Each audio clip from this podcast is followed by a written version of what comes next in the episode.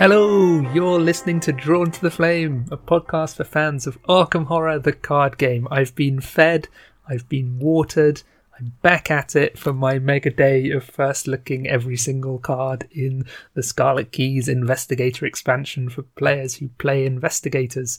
Anyway, let's dive in, no further ado. I don't even have a song for this one. This is the songless part three of the mega first looks.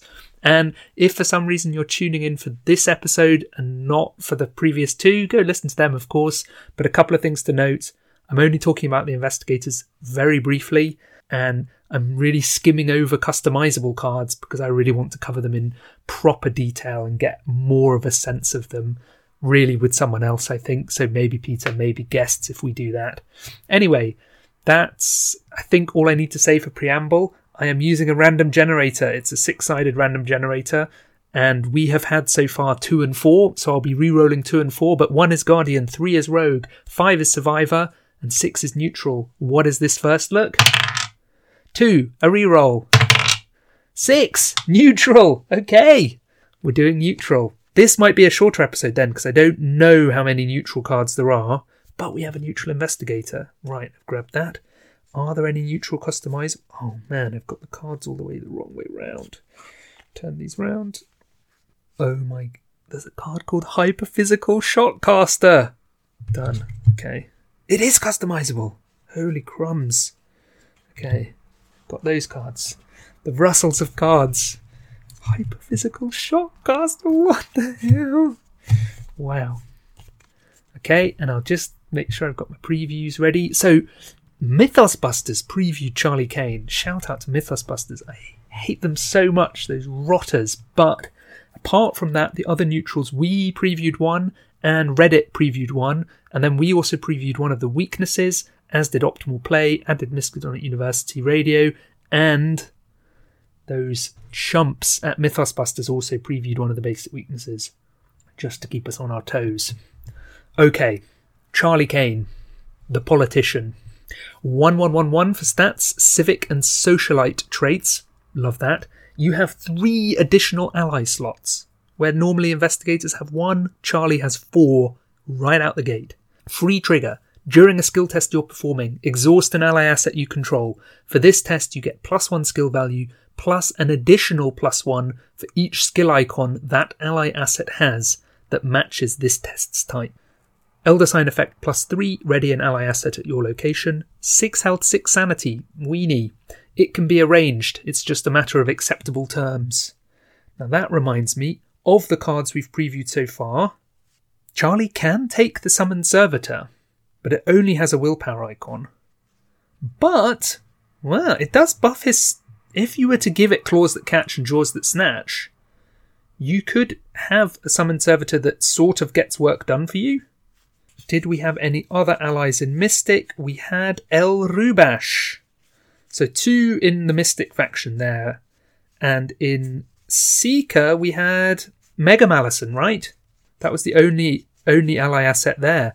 Funny, really, that in the pack where Charlie comes out, there aren't a slew more allies, but also makes sense, I guess, in that he can draw upon allies from across the factions. So it's not that every faction needs loads, because he can take all of them. And that's because his deck size is 30. At deck creation, you pick two classes, and your deck building options are allies 0 to 5, neutral 0 to 5, and then cards from your chosen classes 0 to 2. So he has two off class that he can take anything of, but also it's only allies that he goes to level 5. And he has Bonnie Walsh, Burden of Leadership, and one random basic weakness. We talked about Charlie in our approaches to deck building or ways you can get thinking about an investigator episode. I don't think we were emphatic enough about how powerful it is to start with four ally slots. It's incredible. But also that ability, now that I've actually played with a bit of Charlie, testing out, is hella strong. It means for one icon cards, like say a laboratory assistant has an intellect icon, you can get your stat to a 3. If you have a 2 icon card, a pair of icons, you get your stat to a 4. But also, say you have 4 allies down, which you should be trying to do as Charlie, you can do plus 2 plus 2 for one test, so go to 5, and plus 2 plus 2 for another test and go to 5. Or you can really spike high for a single test if you want to. So you care about the allies you have, but you also want to look for allies that have icons that match, and also you might think more carefully about allies that exhaust or have other abilities because you you know for say for a beat cop do you want to exhaust a beat cop for plus two to your combat as well as the static boost so plus three or if it's a beat cop two are you holding on to it because you want to tap it just for a testless damage that kind of decision point is really fun in charlie and something to look at. I think charlie is really good. I think the challenge i had in charlie my deck was survivor rogue and what i found most difficult was just getting um, compression. So i could pass tests pretty well, but when I wanted to get multiple clues in an action or multiple damage in a hit, that's where I struggled a bit. So I think as a result, he's quite nice in solo, where you don't care too much about compression, but I'd really like to see some good multiplayer builds that allow him to do more things. Just a quick shout out as well, he's awesome with Miss Doyle because that gives you two allies for one slot and a way of boosting a stat to five. So Miss Doyle is the leader of the cat army. And I've also tried Summoned Hound. Is it called Summoned Hound? Summoned Hound? No. Summoned Beast? I search for Summoned. Yeah, it is Summoned Hound. Wow. So the Summoned Hound and Summoned Servitor. Confusing. So Summoned Hound is the Mystic 1XP ally that gives you a free fight or investigate every turn when you exhaust it at a stat of 5. So again, another boost to get your stat to five. So you've got ways of working around the stats. The fascinating thing about Charlie is that you can have any two factions in there. So you could say, I want to do a fighter in Charlie, and maybe you're running Guardian for some combat boosts and testless damage. And then what are you putting in with that? Maybe you're putting in Survivor because you're going to do some tricks about failing. Maybe you're putting in Rogue. The one that I'm not sure about is Mystic, but I wonder if given that we've seen Amina have some things in Mystic that kind of don't care about arcane slots, maybe that could work in Charlie too. And I'm going to go zooming straight back. I mentioned obviously already the Summoned Servitor, which is a kind of cool way of getting a stat to a 4. Power Word gives you some parlays. And then the Sickle, the Dowsing Rod, the Pentacles, the Hallowed Chalice, they give you, I mean, they're not giving you enough of a boost really to be landing them. But the empty arcane slot thing is a thing, right? If you're not running arcane slots, you could do Eldritch Initiation, you could do Explosive Ward, that's testless damage. String of Curses is kind of nice. Binder's Jar, just wonderful. Astral Mirror, unfortunately, Astral Mirror doesn't give you more ally slots, otherwise, actions to play allies would be just what he needs. The area I feel that he's squeezed at the most is he can't he just needs loads of actions to get all the allies he wants into play. Once he has them, he's singing. Anyway, I'm rushing over him slightly because I know we've talked about him before and I know we'll talk about him again. His signature is Bonnie Walsh, Loyal Assistant. Three cost asset, double wild icon. So this means if you exhaust Bonnie to boost, you get plus two to your stat and then plus another one because you add plus one to whatever the icons are. So she's a plus three. Just with Bonnie, he effectively has a stat line of 4 4 4 4 once per turn. Ally, Civic, and Assistant traded, Charlie Kane deck only. Reaction after you exhaust Bonnie Walsh, ready another ally asset you control, limit once per round. She doesn't have an exhaust ability, but of course, Charlie gives her an exhaust ability. 2 health, 2 sanity, takes up an ally slot. Izuadi Therianto's art You've got Charlie in the background studying some kind of Cthulhu statue, and Bonnie is busily taking notes. Flavour is one of the best bits of flavour in the game. Don't forget you have a 9pm appointment with Mr. Sanford. Shall I book your usual table at La Bella Luna? Also, you bought me a wristwatch for my birthday. Thank you very much.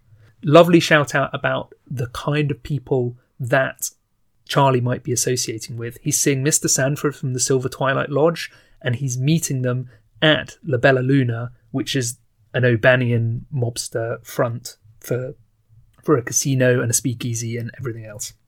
Love it. Charlie's willing to associate with anyone if it means he can get the job done.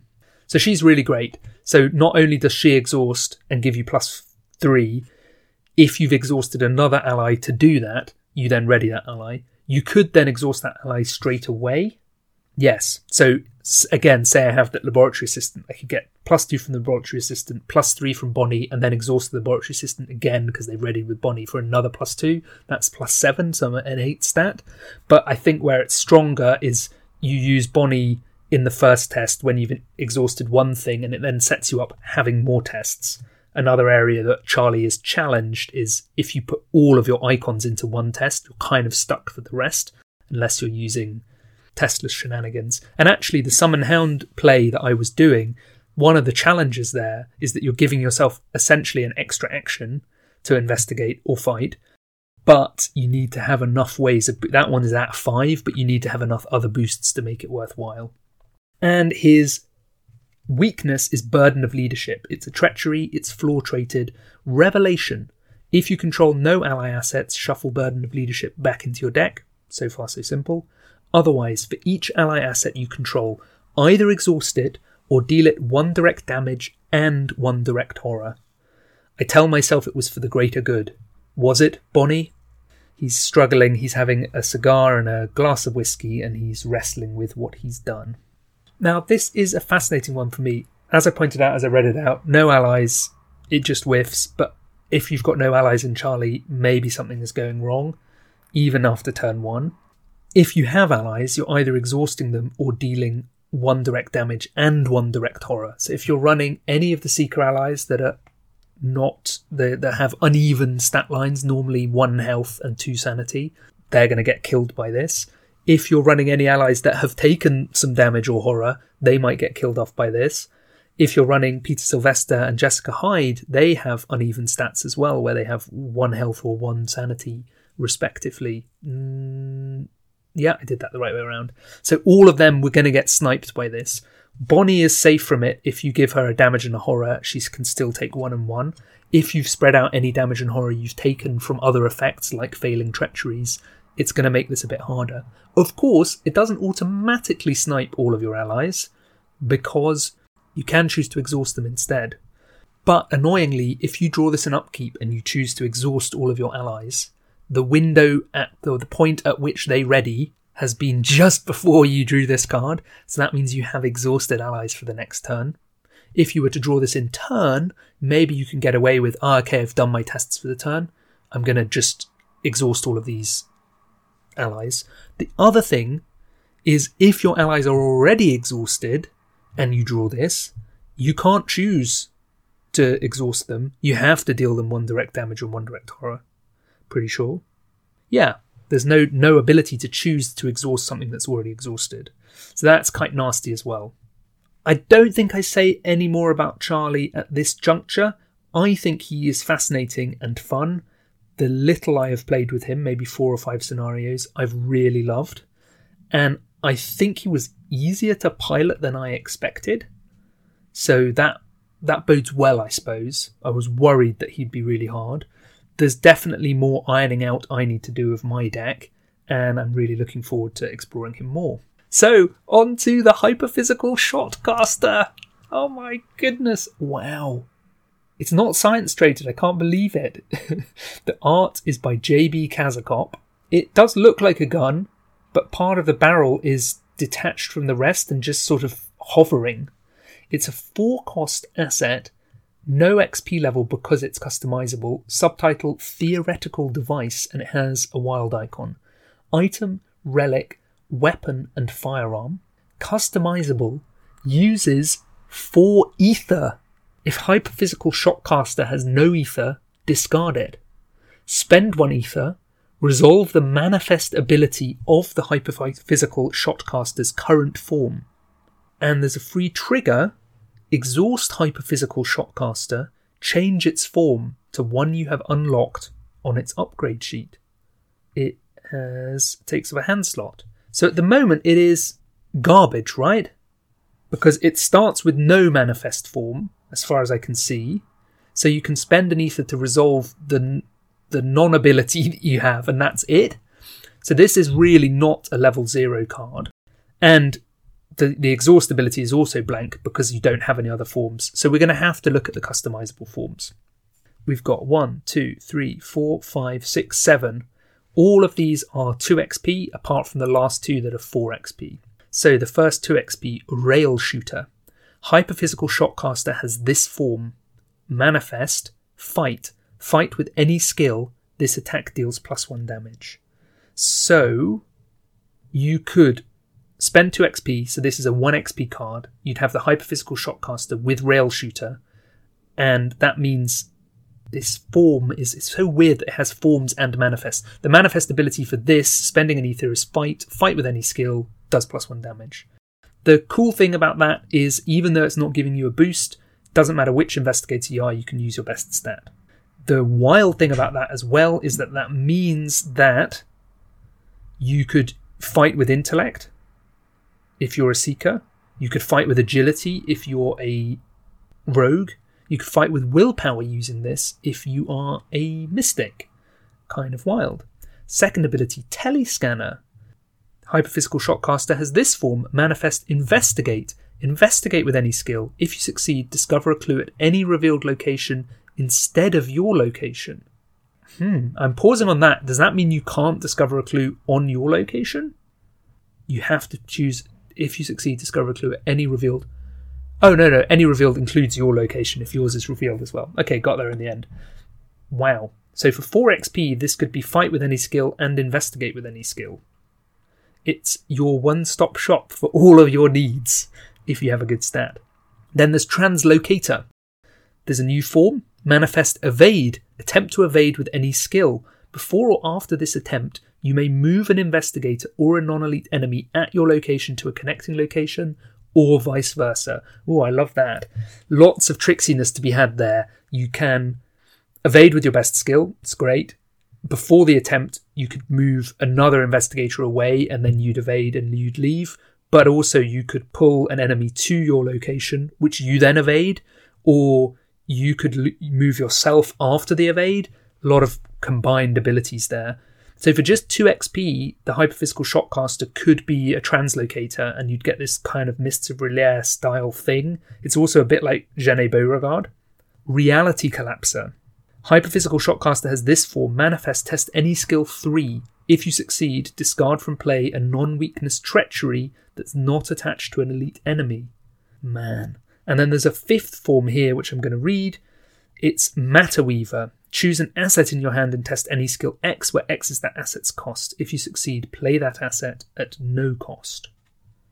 So for four cost, I play the Hyperphysical Shotcaster. It's a two a one XP card with Matter Weaver, and I can then pick and play assets by testing skill in my hand, uh, testing the skill of their cost, and play them for free.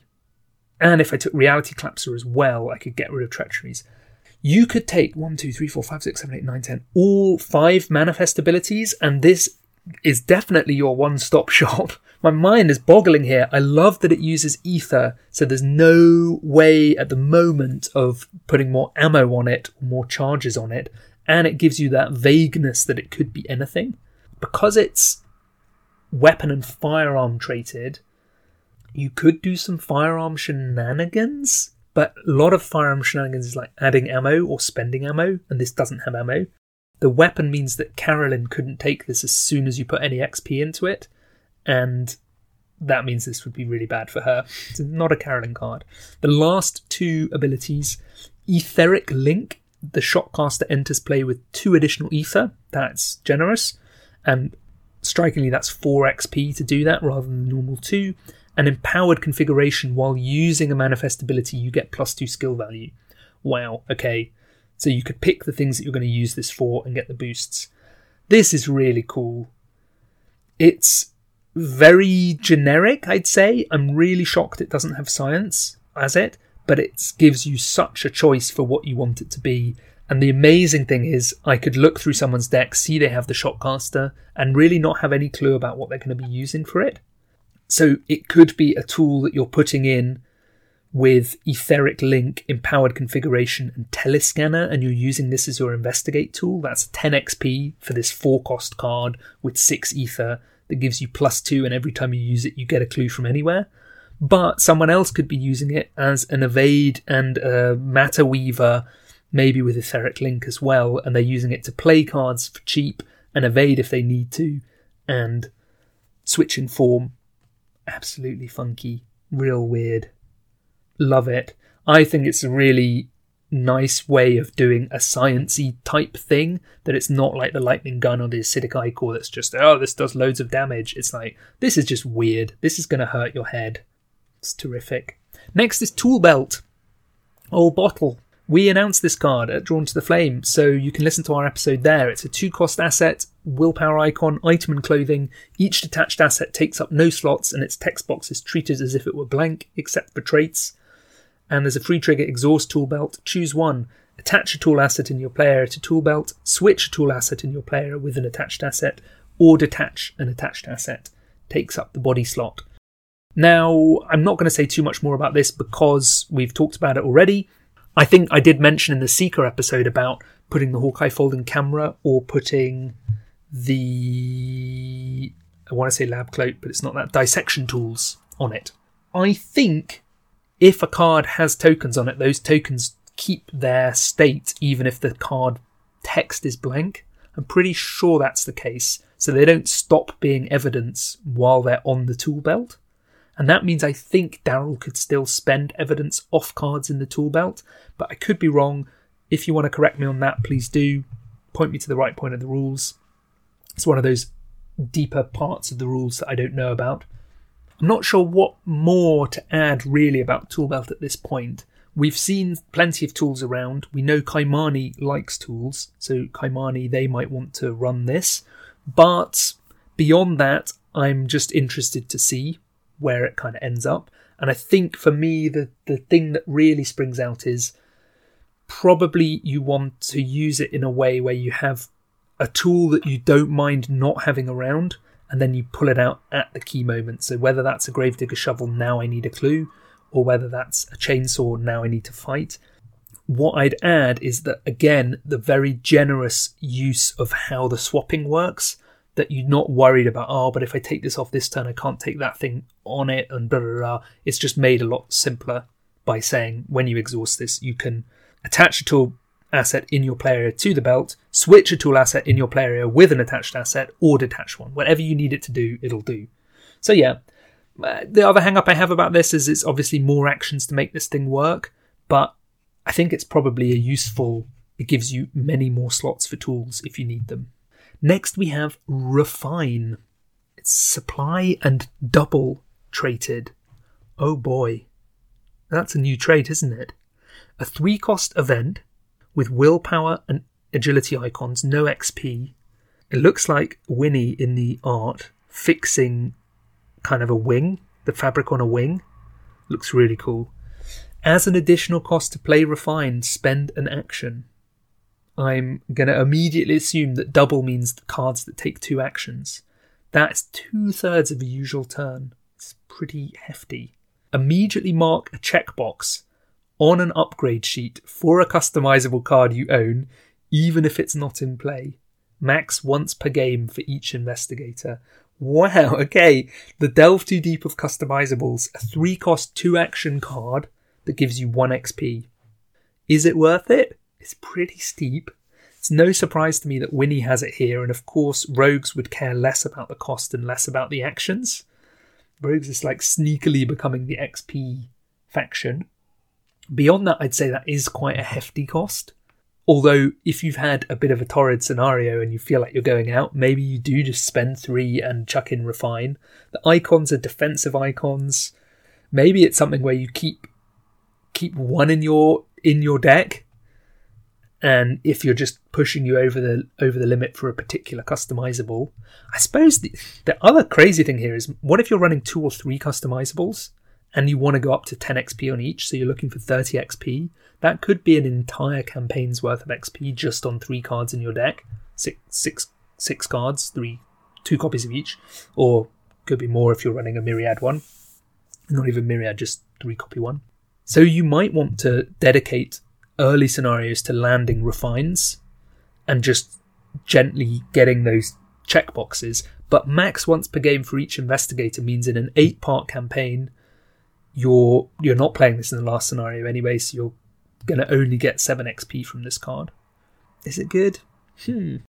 Feels a bit slow to me. I imagine there'll be people out there with shenanigans afoot for it, and I'm here for that. Next is Flashlight Level 3, a card designed by the Council in Exile at Arkham Nights 2020, so a couple of years ago. Intellect and agility icons, it's gained an agility icon. Item and tool uses four supplies. Reaction, when you perform a skill test while investigating or attempting to evade, spend one supply. This skill te- uh, this test gets minus two difficulty.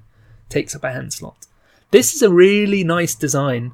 Extra supply, and then no longer is the flashlight an investigate ability. This now combos with other investigate abilities. You can just investigate normally and still get the minus two, but if you want to get this to combine with, say, investigating with, hmm, I don't know, uh, a fingerprint kit, say, you can get the boost from fingerprint kit and use this to drop the difficulty. I particularly like that it helps with the evade. I guess you're shining the torch in the enemy's eyes. In solo, I've run a lot of flashlight, for, particularly for low intellect investigators, and in solo, I often evade as a go to enemy solution, and this is both. 3 XP pricey, I think, but I think this is powerful, so makes sense to me. And next we have Soul Sanctification, which was announced by Reddit. Well done, Reddit. This is unique. The art is terrifying by Brian Valenzuela. He did Sin Eater as well. Null costed 3 XP. It's a ritual, it's permanent and exceptional traded, so it's 6 XP. For every point of damage and or horror you heal in excess of an investigator's current damage or horror, place one resource on soul sanctification as an offering. This still counts as healing. Free trigger, spend one offering. You get plus two skill value for this test. Limit twice per test. This is lovely, delightful, very strange.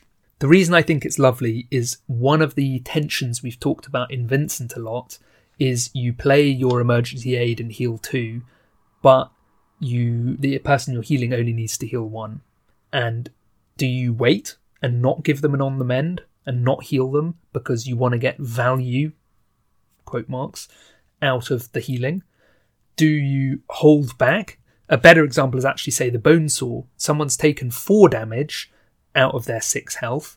Do you use the bone saw ability on them and get them back to full, or do you wait for them to take one more damage that you get the full five heal? Probably not. You just you just hold off.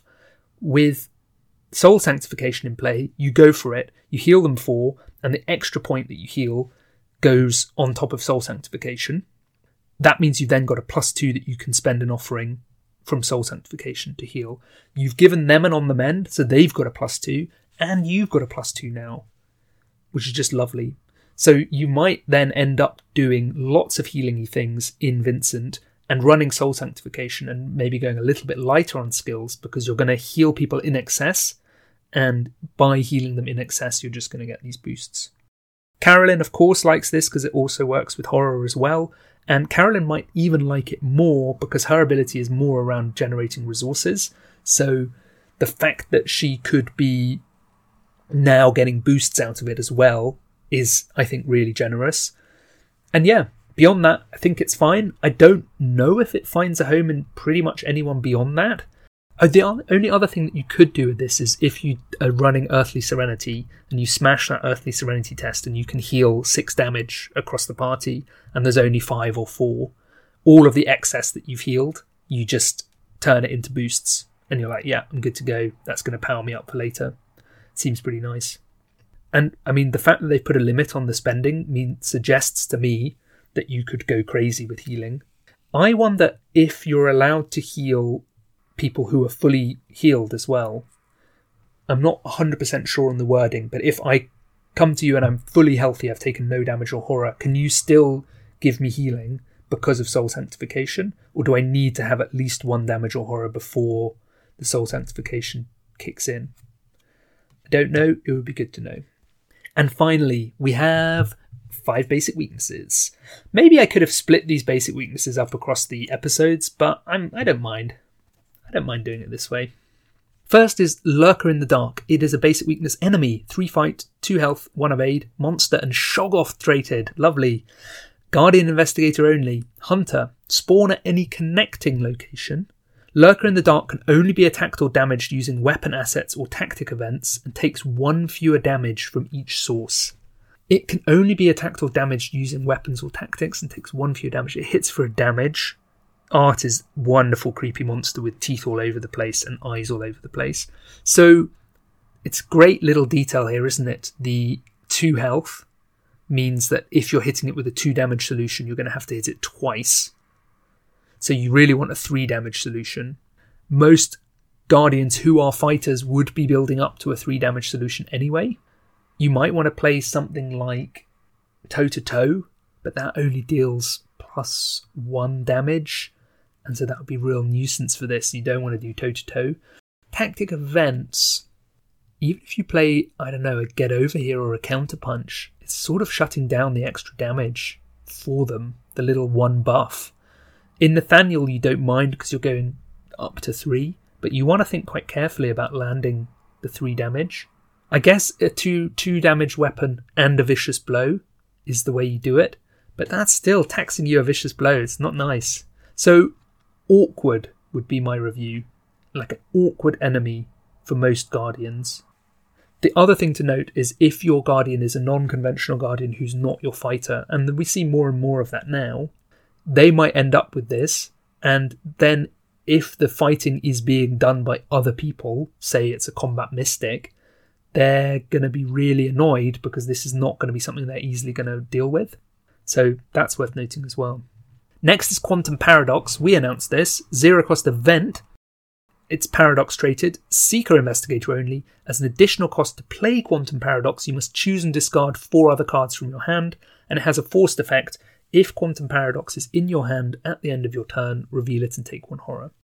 At the moment, as written, there's contention about whether or not it can even be played because it doesn't have an effect that changes the game state. The cost is losing four other cards, but at the moment, no effect. It's been ruled that you can do that. That ruling in itself is somewhat controversial because it's a ruling that essentially equates costs and effects, and the whole point about caring about effects changing the game state rather than costs is so that you can't do things like just spend a load of resources to then not do anything. You you need cost and effect to be separate. So I wonder if that ruling is overturned or if they add something else to explain why this card works. Maybe it's just the fact that it's paradoxical. You can listen to our episode as we talk more about it and where we theorize about these other cards. Next is Pay Your Due. This is Pact Weakness. It's also an event, 10 cost. 10 cost. Rogue Investigator only. As an additional cost to play Pay Your Due, you may spend any number of additional actions. Reduce its cost by 5 for each additional action spent. Forced, if Pay Your Due is in your hand at the end of your turn, reveal it and take 1 damage. So, for 3 actions, you can play this for free. For 2 actions, you can play this for 5, or for 1 action, you can play this for 10. Rogues could be running that rich, in a rich rogue, you might just laugh at this. It might make barely a dent in your resource pool. Annoyingly, this is punishing you really quickly, like every turn you're taking a damage. So you are going to want to deal with this prontissimo. Beyond that, I think it's pretty straightforward. It's I think this is quite a mean one actually. I think it's because what this one has to factor in a little bit like quantum paradox is how quickly you need to then fill your hand to get the cards for Quantum Paradox or fill your resource pool to deal with this. It's not just the hole it makes, it's how much effort is involved around that. Uh, maybe actually similarly with Lurker in the Dark, it's how much effort you go to to make sure you have a tactic that you can use that will do three damage to end up as two damage to kill the Lurker. That's the kind of nuisance bent out of shape that you get. And I like that in weakness design that it forces a consideration. As you've noticed in Think on Your Feet, if you're listening to Think on Your Feet at the moment, I have Obsessive in Amanda, and it's really not. I, I try and clear it as soon as possible, but I don't try and play around it. If I lose a card or two to it, it's fine. It doesn't force that reconsideration. Then at the other end of the scale, something like Doomed completely warps how you play to the point where you might not even be drawing cards anymore, and then are you playing a card game? So I like that there's something in between, which is these cards. Next is Ectoplasmic Horror I've just knocked the cards off my desk onto my lap. This was announced to us by Miskatonic University Radio. It's another enemy. 2 fight, 2 health, 2 evade, monster and geist traded, mystic investigator only, hunter. The first time you reveal a chaos token while attacking or attempting to evade ectoplasmic horror, reveal an additional token for each empty arcane slot you have. Hits for a horror. Wow. Kind of not that bad if you're running normal arcane mystic thing. You just whack this with a shriveling or with a sword cane to evade it and you move on. If you're doing that empty arcane slot thing, this could be killer. If you've got four empty arcane slots, you then just like, oh my goodness, uh, how am I supposed to possibly deal with this? Because you're revealing five tokens. Oh, it's just the first time you reveal a token. The first time you reveal a chaos token. Oh, but it is for each empty. Yeah. The first time. Is the templating wrong here? The first time you reveal a chaos token while attacking or attempting to evade ectoplasmic horror, reveal an additional token for each. It's not the first time each turn, it's just the first time. That's way less bad than I thought.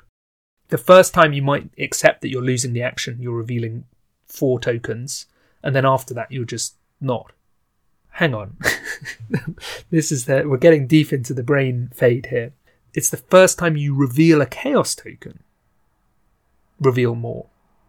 It's not the first time you attack or attempt to evade, reveal extra chaos tokens. There we go. I've got there in the end.